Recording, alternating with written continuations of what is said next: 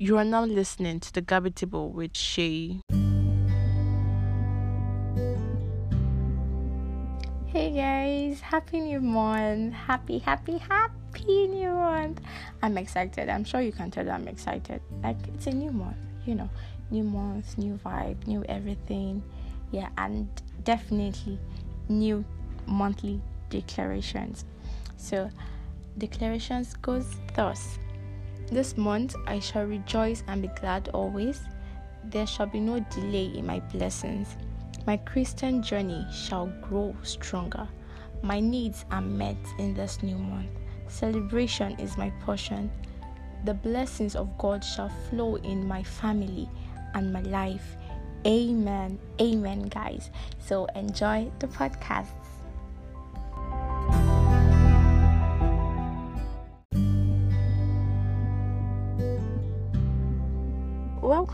Welcome, guys. I hope you're doing well. I hope your week is going great. And if it's not going great, you'll keep pushing, my dear. Like, have faith, trust God, and believe that definitely the good days are coming and they're really close by. So, today I'm going to be talking on peace of God, the peace of God and our Bible text is going to be taken from the book of Philippians 4, verse 7, which I'm not going to be reading now, but stay tuned to the end of the episode. So, the peace of God, you know, the words we always hear, Oh, I feel so peaceful. I have the peace of God. And when you hear your pastor, your fellow believer talking about the peace of God, they're always hammering on the fact that the peace of God transcends every understanding. Yes, it does. And why does the peace of God actually transcend all understanding? It's because it's a state of quietness of the spirit. That's why it transcends every understanding because you feel this unknown quietness in your body, mind, soul, spirit. Like it just feels so peaceful inside of you, and you can't just comprehend it, you can't just understand it. That is what peace is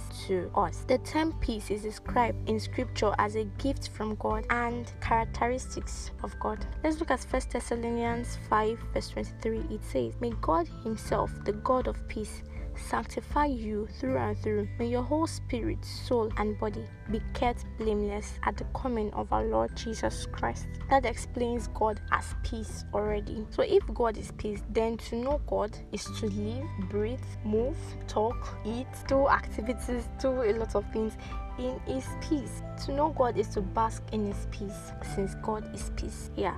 And the closer you draw to him, the more of his peace you can enjoy. You can't be far away from God and be expecting to experience the peace of God in you. It's not possible. You can't be one leg in, one leg out and be expecting to experience the peace of God. It's not possible. The Bible says in James 4 verse 8 Come near to God, and He will come near to you. Wash your hands, you sinners, and purify your heart, you double minded. That explains it. You can't ask for help from a stranger. Why? Because you're not close to that stranger, and the stranger is not close to you. But you'd rather ask help from a close friend, relative, or even your parents. Why? Because you're close to them and they're close to you. So that is it. You can't experience peace when you're not close to God. So God gives us clear instructions about how to draw near to Him. But either ways, the Bible also makes it clear that we cannot make ourselves clean enough or pure enough to earn God's presence. Let's look at Romans 3 verse 10. It says, as it is written, there is no one righteous, not even one. I'm sure somebody's asking himself now, okay, all right. Since the Bible says this, then how then can I draw near enough to God in order for me to experience His peace? My dear, that's why you need to stay tuned because I'm about to drop the bombshell.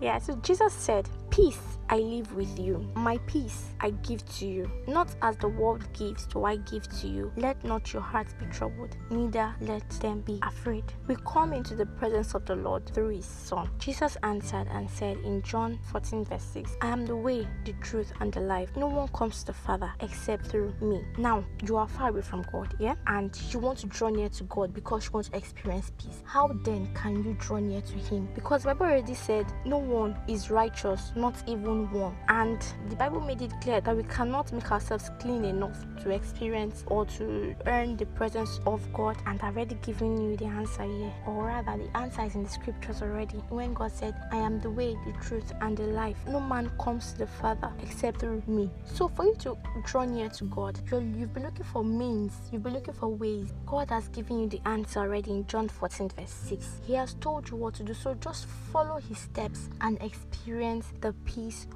of God that transcends every understanding. When we allow the death of Jesus and resurrection to purchase our forgiveness from God, we are counted as righteous. 2 Corinthians 5, verse 21. God made him who had no sin to be sin for us, so that in him we might become the righteousness of God. So when we believe that Jesus Christ came to this world to die for our sins, in order for us to be righteous in Christ, to reconcile us back to our first love, when we believe it, then we are counted as being righteous. Because it is one thing for you to hear stories of the Bible, read it, and it's another thing for you to believe it. Because what you believe would work for you. When you believe something, you'll be able to walk more in the belief rather than when you don't believe the thing at all. People will be telling you to do things, but then you'll be like, I don't believe it, so why should I actually do it? But when you believe something, then you'll be able to walk in the righteousness of God. Our sins are forgiven because Jesus already paid the price for them. Only then can we have peace with God. So the fact that Jesus came to the world to die for our sins has given us a path to having the peace of God. But even at the fact that He has given us the path, we still need to draw closer to Him. Romans 5 verse 1 says,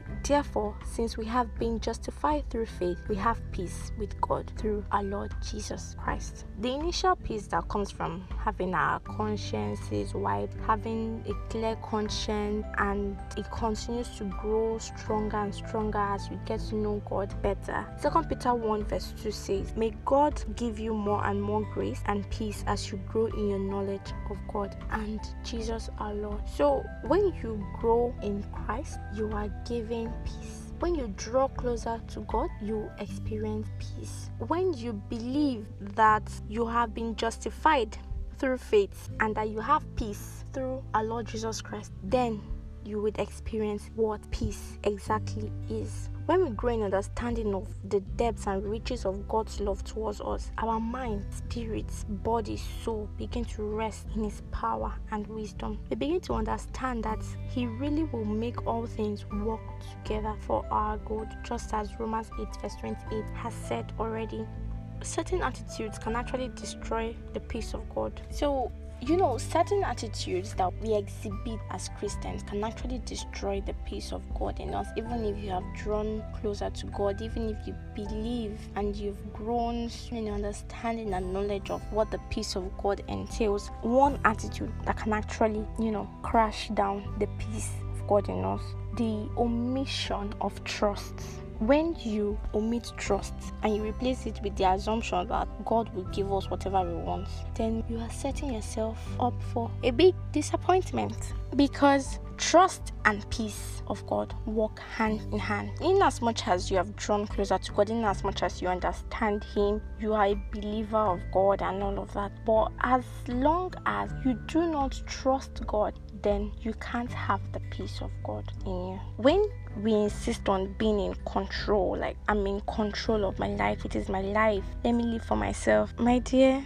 You sabotage God's desire to let us live in peace because the moment you start living for yourself, you start having to see your life as my my own, mine, mine, mine, mine, and no longer God. My dear, you're sabotaging the peace that God has already given to you on the platter of God.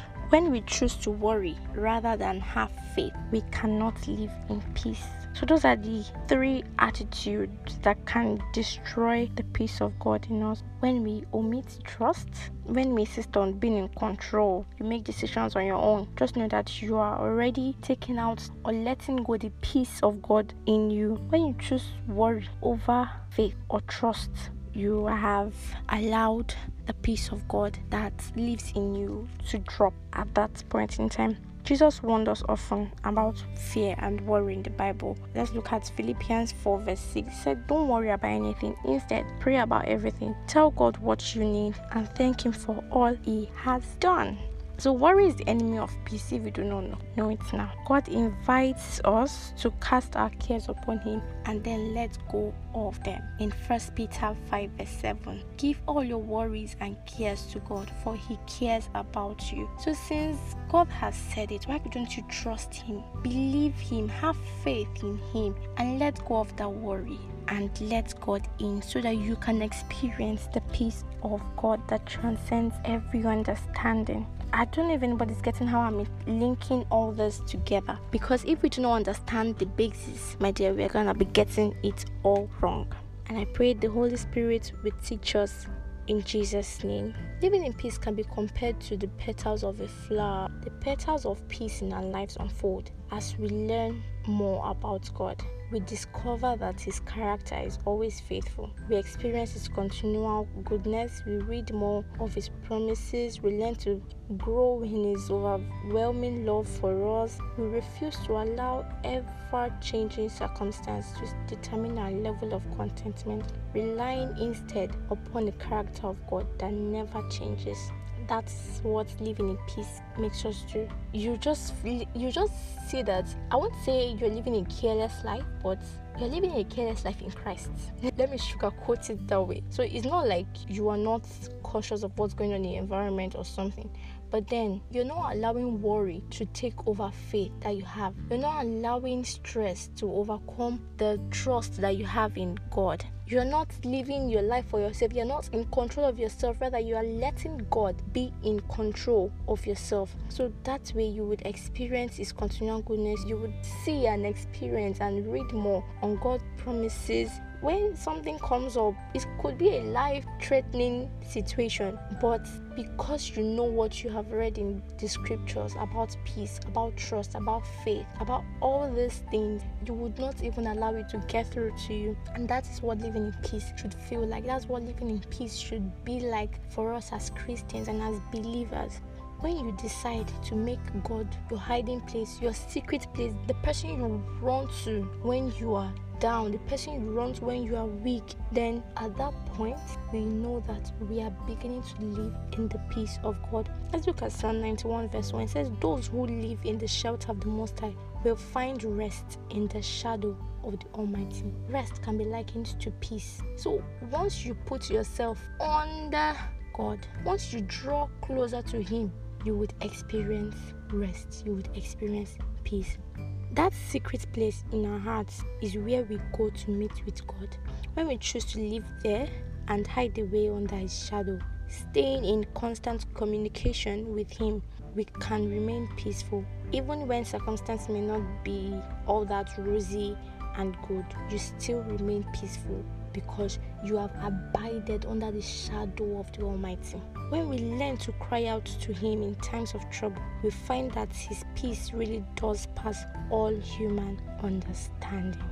So, with all that has been said, the peace of God, you can only experience it when you draw closer to Him, when you develop a lifestyle of making the Lord your refuge, when you draw closer to Him, you let go of worry, when you start to see God at the center of everything that is going on in your life, when you decide to imbibe trust in your life, in the things you do, when you decide to have faith in God, when you decide to do all these things, then and there will you experience the peace of God. The peace of God is something that cannot be completely explained by anybody except you experience it. I hear stories of people, and I'm very sure you must have heard stories of people how they were going through trouble, but then they just found themselves living their life normally, just found themselves doing things normally. They found their mental health in check. It was like there was nothing going on. Why is why do you think it's like that? Because they trust God because they have faith in God, because they did not allow worry take over their lives, because they believe in God. They believe that they have found peace in God as long as they know God, as long as they walk with God, as long as they believe in God, they have found peace in Him. And so, therefore, the peace exists in their life. So, it's not just enough to say, I know God but how close are you to Him? How well do you trust God? How strong is your faith in Him? These three things. How good are you in not worrying about things that goes on in your life, those four things, how do you do them? Think about it and retrace your steps draw closer to Him to experience that peace. Because I know someone out there has been yearning for that peace. You have been asking God, give me peace. God, I need peace from you. But there is nothing. There is you. You've tried every means. You're even going to the extent of meditation or doing some yoga exercises and all of that. But I just have the conviction in me somewhere that as you're listening to this, just go to God in prayers, draw closer to Him, build that relationship that you desire to have with Him. It cannot be built in a day, but then it's a process. Once you start, there is nothing that can stop you, even if the devil comes. So build that relationship with Him, have faith in Him, love Him, and experience is peace. The peace of God is not for some selected people. You are also a believer of Christ. So, therefore, you have every right to experience peace because Jesus Christ has died on the cross of Calvary for you in order for you to be reconciled with God, in order for you to be righteous in Christ. And because you are a righteous one in Christ Jesus, then you shall experience peace. So, all these things and more is what God has promised us. And I pray, I sincerely pray for someone out there that the peace of God that you desire would locate you. The peace of God that you yearn for, that you seek, would locate you. And I pray that the Holy Spirit would guide our steps, aright. In Jesus' name, amen. So, if it's possible for you to take the notes down, write it somewhere, keep reminding yourself of the peace of God whenever things seem so stormy.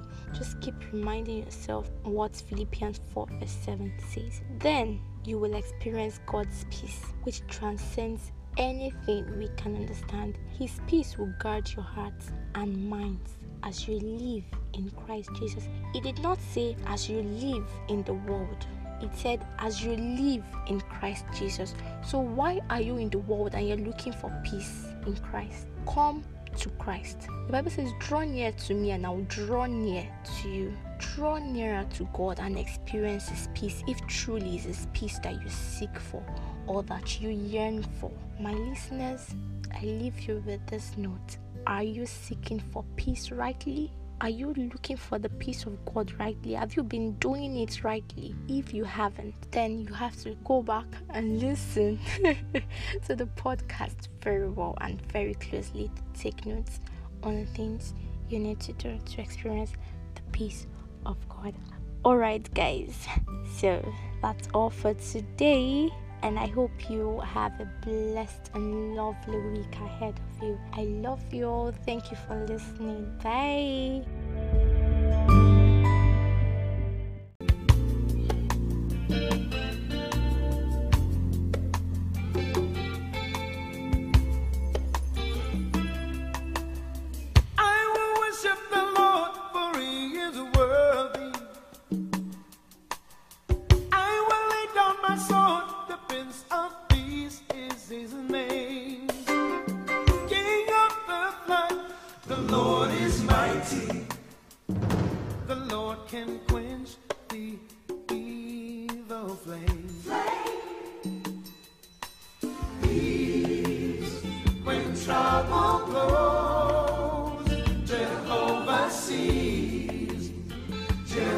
Oh.